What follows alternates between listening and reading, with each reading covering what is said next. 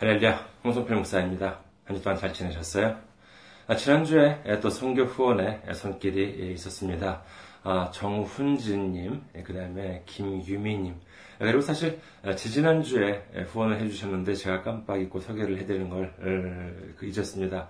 아, 항상 또 후원해주시는 분이죠. 이진묵님께서 또 이렇게 귀한 선교 후원으로 선교해 주셨습니다. 감사합니다. 하나님의 놀라운 축복과 은혜가 함께 하시기를 축원드립니다. 오늘 함께 은혜 나누실 말씀 보도록 하겠습니다. 함께 은혜 나누실 말씀 욥기 37장 5절 말씀이 되겠습니다. 욥기 37장 5절 말씀 제가 봉독해 드리겠습니다. 하나님은 놀라운 음성을 내시며 우리가 헤아릴 수 없는 큰 일을 행하시느니라. 아멘. 할렐루야. 하나님을 사랑하시면 아멘 하시기 바랍니다. 아멘. 오늘 저는 여러분과 함께 큰 일을 행하시는 하나님이라는 제목으로 은혜를 나누고자 합니다. 얼마 전에 페이스북을 보니까는요, 어떤 분께서 이런 글을 써놓으셨습니다. 모두가 양반이 되지 않아도 살 수 있는 나라. 모두가 대학을 나오지 않아도 먹고 사는데 지장이 없는 나라. 모두가 정규직이 되지 않아도 여유 있는 나라. 모두가 자가주택에서 살지 않아도 걱정이 없는 나라를 위해. 참 좋은 말 아니에요? 물론 어, 요즘 세상에 양반 같은 것은 없지만은 사회적 계층 간의 갈등이라고 한다는 것은 있습니다. 근데 이러한 갈등이 사라지고 그다음에 뭐 어디를 나왔냐, 뭐 얼마나 배웠냐 하는 것에 상관없이 이렇게 생활을 할 수 있고, 그 다음에 길을 쓰고, 무슨 뭐 하루에 뭐 8시간 이상 야근이다, 뭐다 하면서 살 필요 없는 정말 여유 있는 나라, 집 걱정 없이 살아가는 사회가 된다면 얼마나 좋을까 하는 생각을 했습니다. 자, 그렇다면요, 이와 같은 일들을 정말로 실현시키기 위해서는 우리가 그럼 어떻게 해야 하겠습니까? 지금 당장 선거판에 뛰어들어서 국회로 가야 하나요? 아니면 정치학이나 행정학 공부를 해서 이게 나라를 뜯어 고쳐야 하겠습니까? 우리 모두 우리나라 또는 우리가 살고 있는 나라가 잘 되기를 바랍니다. 좋은 나라, 행복한 나라가 되기를 원하지요. 그럼 우리 한번 생각해 보도록 하겠습니다. 과연 행복한 나라란 어떤 나라일까요? 우리는 그 표본을 성경에서 찾아볼 수가 있습니다. 사도행전 2장 44절에서 47절을 보도록 하겠습니다. 사도행전 2장 44절에서 47절. 믿는 사람이 다 함께 있어 모든 물건을 서로 통용하고 또 재산과 소유를 팔아 각 사람의 필요를 따라 나누어주며 날마다 마음을 같이 하여 성전에 모이기를 힘쓰고 집에서 떡을 떼며 기쁨과 순전한 마음으로 음식을 먹고 하나님을 찬미하며 또 온 백성에게 칭송을 받으니 주께서 구원받은 사람을 구원받는 사람을 날마다 더하게 하시니라. 모든 사람들이 다 자신의 물건을 다 사도들한테 바쳤습니다. 그리고 어떻게 했대요? 예, 각 사람의 필요를 따라 나누어 주었다는 것입니다. 그리고 날마다 마음을 같이 하고 성전에 모이기를 힘쓰면서 하나님을 찬미하는 삶을 살았다는 것이죠. 이것이 언제 모습입니까?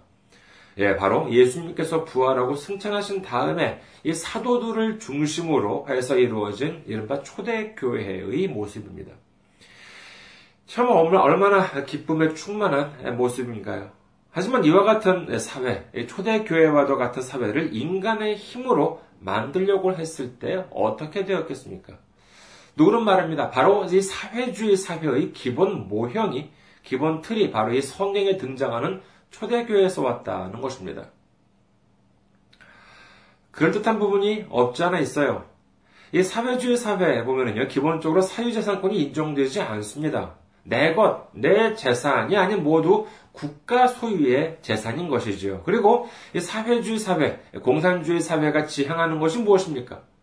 뭐 쉽게 말하자면요, 사회주의 사회는 내가 내 능력껏 일을 할 만큼 하고, 그 다음에 일한 만큼 가져다가 쓰는 사회. 그리고 공산주의 사회라고 하는 것은 내가 내 능력껏 음, 일을 할 만큼만 하고, 그 다음에 뭐예요? 필요한 만큼만 가져다가 쓰는 사회라고 하는데, 말은 참 좋습니다. 그렇죠. 하지만 그게 가능하냐라고 하는 것이죠. 물론 우리가 사는 사회에도 비슷한 경우가 있기는 합니다. 예를 들어서 자신의 수입만큼 일정 금액을 내고 어, 자신의 필요에 따라 사용하는 것. 이것이 무엇이겠습니까? 예, 바로 우리가 잘 알고 있는 의료보험, 건강보험이 바로 그와 같은 제도이긴 합니다. 하지만 이건 어디까지나 의료보험이라고 하는 제한적인 범위 내에서나 가능한 제도라고 할 수 있겠죠. 아무리 부유한 나라, 아무리 돈이 많은 나라라도 그렇지, 그 사람이 어떤 일을 하고, 어떤 일을 하는 사람이든 간에, 내가 일을 할 수 있는 만큼 일을 하고는, 아, 집이 필요하니까 넓은 집을 사달라. 차가 필요하니까 고급 차를 사달라라고 한다면은 모두가 모두가 정말 넓은 저택이나 고급 외제차를 사줘야 되는데 그럴 수 있는 나라가 어디 있겠습니까? 성경을 정말 앞뒤 이렇게 다 빼고 무작정 글자 그대로만 따라한다고 해서 그것이 성공할 수 있겠냐는 것이죠. 누구는 이 사도행전 구절만 보고 이를 따라하는 것이 사회주의, 공산주의라고 하는데 아닙니다. 자, 한번 살펴보겠습니다. 한국이나 일본 같은 자본주의 사회에는 있지만은 북한 같은 사회주의를 지향하는 국가, 공산주의를 지향하는 국가, 독재 국가에는 없는 것들이 있습니다. 그런 것이 무엇입니까? 예를 들어서 자유는 어떻습니까? 미국이 영국으로부터의 독립을 외쳤던 그 패트릭 헨리에는요, 자유가 아니면 죽음을 달라라고 하는 유명한 말을 남겼습니다. 이뿐만 아니죠. 동서 고금을 막론하고 국민들은 이 독재자들이 빼앗아간 자유를 되찾기 위해서 오랜 세월 동안 싸워야만 했습니다. 그리고 많은 사람들이 목숨을 잃어갔지요. 지금 우리가 누리고 있는 이와 같은 자유는요, 당연히 주어진 것이라고 하는 것이 아니라 정말 많은 사람들의 희생 위에 있는 것이라고 하는 점을 잊어서는 안 되겠습니다. 하지만 성경에는 자유가 있냐 하는 것입니다. 성경 어디를 찾아봐도요, 이 자유라고 하는 개념, 물론 자유라고 하는 말이 나오긴 합니다만, 우리가 생각을 하고 있는 자유라고 하는 개념은 없습니다. 그렇다면 자유라고 하는 말과 정반대되는 말이 무엇인가요? 예, 그것은 바로 순종입니다. 그리고 복종이라고 할 수 있겠지요. 자유라고 하는 것은 자기의 생각을 강조하지만은 순종이나 복종이라고 하는 것은 자신의 생각이 아닌 자신에게 내려주는 명령에 따라서 움직이는 것을 말합니다. 성경에는 온통 순종과 복종으로 가득 차 있습니다. 아브라함이 자유로웠나요? 아니요. 아브라함을 하나님께서 명령을 내리시는 대로 거기에 순종할 수밖에 없었습니다. 모세는요? 모세가 언제 이스라엘 백성들을 구출하고 싶다고 했던가요? 아니요. 그런 말을 한 적이 없습니다. 하지만 뭐예요? 예, 하나님께서 모세를 택하셔서 강제로 보내신 것입니다. 여기에 모세는 순종했던 예, 그와 같은 모습을 우리는 볼 수가 있지요. 다윗은 어땠습니까? 다윗이 언제 자기가 이스라엘 왕이 되겠다고 왕이 되고 싶다고 한 적이 있어요? 없지요. 그런데 하나님의 강압적인 쓰임에 의해서 이 사울한테 오랫동안 쫓기는 신세가 되고 말았습니다. 어쩌면은요, 이 다윗은 이게 밤낮 없이 사울한테 쫓기면서 이런 생각을 했을지도 모릅니다. 아니 도대체 내 팔자가 왜 이렇게 사나울까? 그냥 형들이랑 함께 지내면서 양들이나 치고 편히 살아갈 수도 있을 텐데 왜 이렇게 고달픈 삶을 살아가야 할까? 하면서 괴로워했을지도 모릅니다. 하지만 다윗한테 있어서는 더 이상 자신의 삶에 대해서 선택의 여지가 없습니다. 그저 하나님이 시키는 대로 하나님께서 명하시는 대로 순종할 수밖에 없었던 것이지요. 자신의 자유가 없었던 대표적인 분이 누구십니까? 그렇죠. 바로 예수님이셨습니다. 예수님께서는 말씀하십니다. 요한복음 6장 38절. 내가 하늘에서 내려온 것은 내 뜻을 행하려 함이 아니요 나를 보내신 이의 뜻을 행하려 함이니라. 여기서 벌써 예수님께서는요 자신의 자유를 말씀하지 않으십니다. 예수님께서는 자유롭게 사역하러 온 것이 아닌 예수님을 보내신 하나님 아버지의 뜻에 순종하기 위해서 오셨다고 말씀하십니다. 그리고 그 순종이 어디까지 이어집니까? 그렇죠. 바로 십자가 까지 이어지는 것이죠. 누구는 이렇게 말합니다. 예수님은 하나님의 아들이었었으니까 십자가에 달리는 것도 뭐 그렇게 힘들지 않았을 것이다. 그게 사실입니까? 성경에 보십시오. 누가복음 22장 42절. 이르시되 아버지여 만일 아버지의 뜻이거든 이 잔을 내게서 옮기시옵소서. 그러나 내 원대로 마시옵고 아버지의 원대로 되기를 원하나이다 하시니. 예수님께서는 십자가에 달리시게 될 것을 알고 계셨습니다. 그뿐만이 아니죠. 십자가에 달리시는 일이 얼마나 큰 고통인지를 너무나도 잘 알고 계셨습니다. 그래서 예수님은 기도하십니다. 바로 밑에 44절을 봅니다. 누가복음 22장 44절 예수께서 힘쓰고 애써 더욱 간절히 기도하니 땀이 땅에 떨어지는 핏방울같이 되었더라. 하나님께서 이 세상을 사랑하시고 구원하시기를 원하신다는 것을 아십니다. 그러나 이를 위해서 예수님께서 십자가 달리시는 것 말고 다른 방법이 있다면 그렇게 해달라는 것이지요. 그러시면서 땀이 땅에 떨어지는 핏방울 같이 되실 정도로 기도를 하십니다. 그러나 예수님의 마지막 결정, 마지막 고백은 무엇이었습니까? 그러나 내 원대로 마시옵고 아버지의 원대로 되기를 원하나이다. 예수님은 끝까지 순종하셨습니다. 복종하셨습니다. 빌립보서 2장 8절 말씀 사람의 모양으로 나타나사 자기를 낮추시고 죽기까지 복종하셨으니 곧 십자가에 죽으심이라. 성경에는 자유가 아닌 온통 순종과 복종으로 가득 차 있습니다. 그 외에도 자본주의 사회는 있지만 사회주의를 지향하는 국가나 독재 국가에는 없는 것이 무엇입니까? 바로 평등, 민주주의, 권리, 다수결, 투표, 선거 등이라고 할 수 있습니다. 그런데 이는 역시요, 성경에도 어, 없습니다. 성경에서 이삭의 아들 중에서 형인 에서를 미워하고 동생인 야곱을 사랑했다고 하나님 말씀하시는데 이것이 평등인가요? 아닙니다. 지극히 불평등입니다. 민주주의요? 민주주의의 핵심은 다수결입니다. 선거입니다. 그런데 모세가 선거로 뽑혔습니까? 아니면 모세가 행진하는 광야에서 행진하는 방향을 다수결로 정했습니까? 홍해가 앞에 펼쳐져 있습니다. 뒤에서는 뭐예요? 애굽의 정예 부대가 추격해오고 있습니다. 그때 이스라엘 민족들의 다수 의견들은 무엇이었습니까? 출애굽기 14장 12절 우리가 애굽에서 당신에게 이른 말이 이것이 아니냐? 이르기를 우리를 내버려두라. 우리가 애굽 사람을 섬길 것이 것이라 하지 아니하더냐. 애굽 사람을 섬기는 것이 광야에서 죽는 것보다 낫겠노라. 당시 이스라엘 민족의 대다수 의견은 뭐였습니까? 쫓아오는 애굽 사람들한테 애굽 군대한테 항복하자는 것이었습니다. 다시 돌아가자는 것이었습니다. 민주주의 방법대로 하자면요, 다수결의 원칙대로 하자면 이스라엘 민족들은 다시 애굽으로 돌아갔어야 했습니다. 애굽으로 돌아간다는 것이 무엇입니까?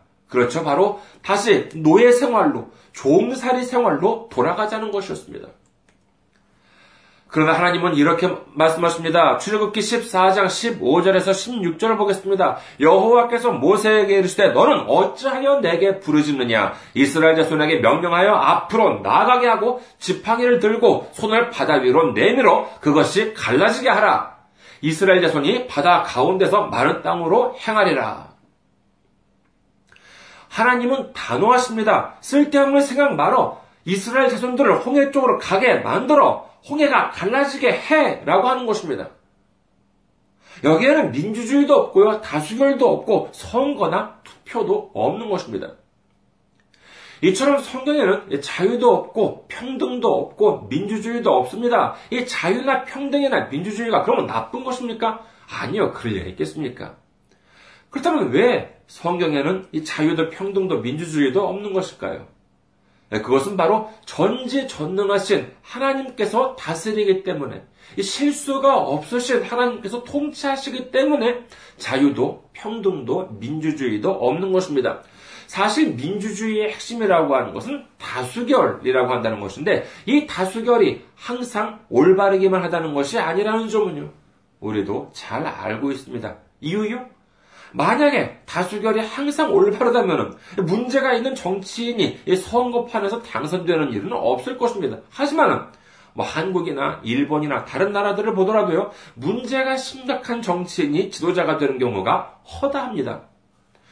하지만 사람들의 판단이 절대적으로 옳다는 보장이 없기 때문에 사람이 사람을 다스리는 경우는 모두가 완벽하지 않기 때문에 부득이하게 다수결이 있는 것이고 민주주의가 있는 것이지 만약에 한 지도자가 완벽하고 항상 옳은 판단을 한다면요. 사실 민주주의도 필요 없고 자유도 필요 없는 것입니다. 왜요?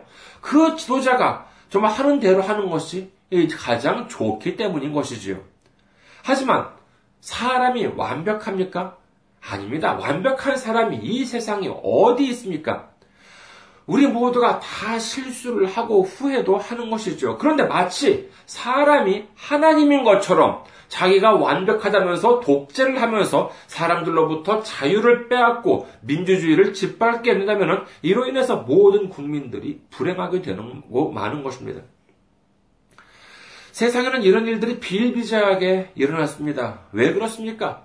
그것은 마치 하나님이 없더라도 자기는 완벽하게 할 수 있다라고 하는 착각하는 그와 같은 지도자들이 많기 때문에 그렇지요.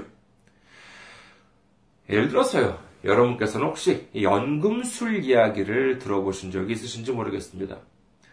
고대나 중세에 걸쳐 오랜 역사가 있는 이 연금술이라고 하는 것은요. 옛부터 그 금이라고 하는 것은 아주 값지다라고 이제 여겨져 왔죠. 정말 금에 대한 가치가 높았던 것은 뭐 요즘 이야기만이 아닙니다. 무척 역사가 깊습니다. 예, 그런데 이 값진 금을 역시 얻기란 예, 그렇게 쉽지가 않습니다. 그래서 이 값진 금을 대신해서 이 값싼 금속들을 여러 가지 모아서 섞어서 이 금을 만들어 보겠다라고 하는 시도가 바로 연금술이라고 할 수 있겠습니다. 하지만 결국 이 이는 성공할 수가 없었지요. 그 이유는 단순합니다. 왜냐? 이 본래 금이라고 하는 것은요. 예, 이런 금이라고 하는 금속은 여러 물질이 섞여서 만들어진 합금이 아니라 이 원자 번호 79번 AU라고 하는 단일 원소입니다.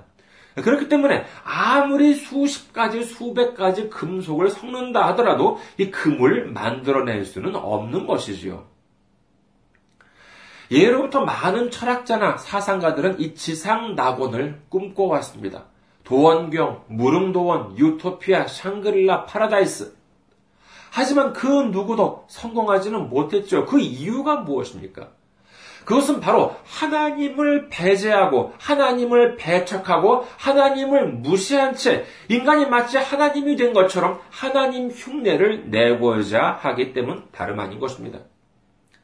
아무리 진짜 황금처럼 색깔을 칠하고 황금처럼 만들려고 해도 그것은 황금이 아니듯이 인간이 아무리 하나님처럼 판단을 하고 하나님처럼 다스리려고 해도 피조물인 인간이 조물주인 하나님처럼 될 수 없는 것처럼 이 하나님 없는 지상 낙원이라고 하는 것은 절대로 불가능한 것입니다. 그렇다면 이 지상 낙원이라고 하는 그와 같은 모습은 어떤 모습일까요? 여러분께서는 혹시 지상 낙원을 상상해 보신 적이 있으십니까? 여러분, 상상하실 필요 없습니다. 왜요? 성경에 나와 있습니다. 요한계시록에 나와 있어요. 거기도 나와 있지만요. 구약에 이미 나와 있죠. 이사야서를 한번 보도록 하겠습니다. 이사야 11장 6절에서 8절 말씀입니다. 이사야 11장 6절에서 8절.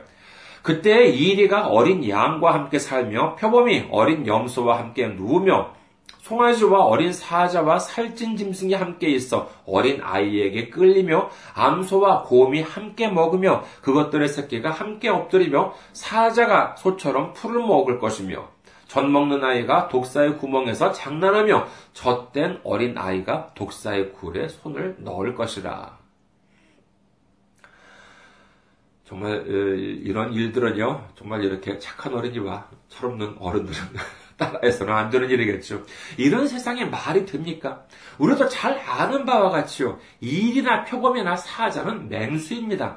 양이나 염소나 송아지를 잡아먹는 아주 무서운 동물이죠. 그런데 그런 무서운 맹수들이 이 어린 양과 함께 살고 어린 염소와 함께 눕는다는 것입니다. 어린아이가 사자들 함, 사자들과 함께 놀고요. 젖 먹는 아이가 독사, 그런 무슨 킹코브라 같은 그런 독사들과 장난친다는 것입니다. 이것이 상상에 가십니까? 우리는요, 여기서 두 가지를 알 수가 있습니다. 하나는 아무리 인간이 하나님 흉내를 낸다 하더라도 이 인간의 지식으로 어떠한 제도와 규칙을 만든다 하더라도 이와 같은 세상은 절대로 만들어낼 수는 없다는 것입니다. 둘째는 하나님께서 우리 마음에 임하시면은 하나님 나라가 우리에게 임하시면 이와 같은 절대적인 평화, 절대적인 평안이 우리 마음 안에 임한다는 점이죠. 우리 마음 안에 문제가 있습니까? 우리 마음 안에 미운 사람이 있습니까? 우리 마음 안에 절대로 풀리지 않을 것만 같은 고민이 있습니까? 도저히 불가능한처럼, 불가능한 일처럼 보이는 그와 같은 일이 있습니까? 이 모든 일을 하나님은 능히 해결하실 줄을 믿으시기를 주님의 이름으로 축원합니다. 사람은 불가능합니다. 사람은 못합니다. 그러나 하나님은 하실 수 있는 것입니다. 사람들이 고민하는 이유가 무엇입니까? 사람들이 힘들어하는 이유가 무엇입니까? 하나님만 하실 수 있는 일을 하나님을 의지하지 않고 마치 자기가 하나님인 것처럼 자기 스스로 문제를 해결하려고 하기 때문인 것입니다. 아이고, 목사님, 제가 무슨 하나님인 것처럼 생각하다니요. 저 그렇게 교만한 사람 아닙니다. 라고 하실지는 모르겠습니다. 아닙니다. 하나님만이 하실 수 있는 것을 하나님을 의지하지 않고 자기 힘만으로 해결하려 한다면요. 그것이야말로 하나님을 무시하는 일이요. 자기가 하나님인 것처럼 행사하려는, 자기가 하나님 흉내를 내려는 것과 다름이 없는 것이지요. 지난주에는요, 어, 제가 전도하는 길에 대단히 놀라운 광경을 목격했습니다. 이게 뭐냐면요, 바로 눈앞에서 이 사자들을 보았습니다. 어, 그냥 사자도 아니라 정말 눈앞에서요, 이 사자들이 막 닭고기를 막 이렇게 막 뜯고 있는 모습이었습니다.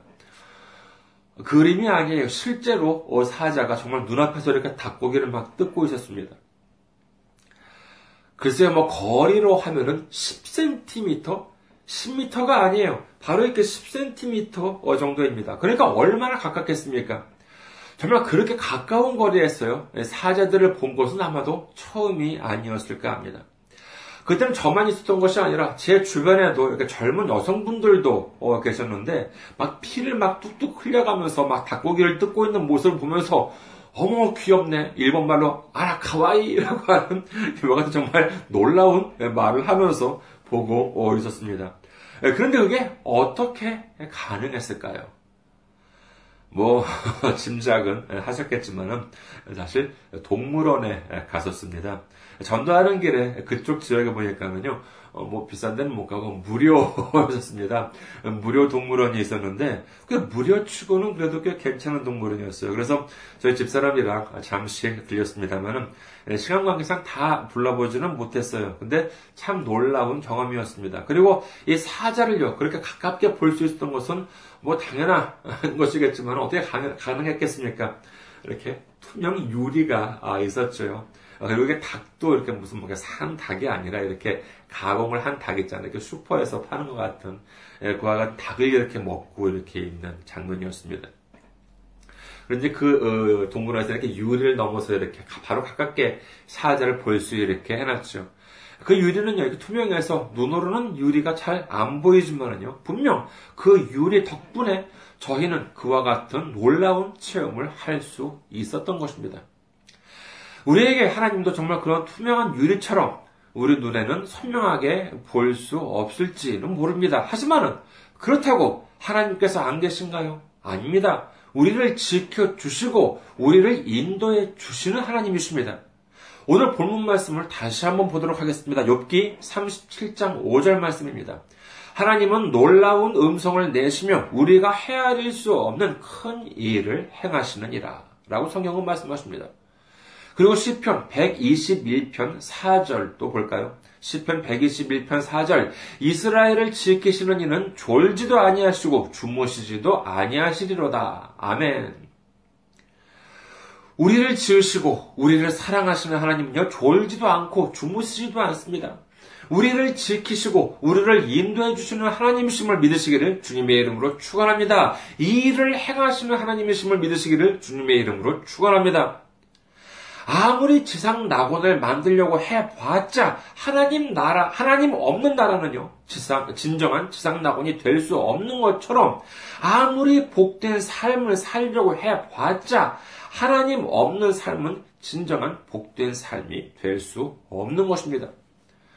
우리가 하나님을 의지할 때 우리가 헤아릴 수 없는 큰 일을 행하시는 하나님이심을 믿고 하나님의 능력을 힘입어 하나님을 신뢰하고 나아감으로 말미암아 축복의 축복을 받는 우리 모두가 되시기를 주님의 이름으로 축원합니다.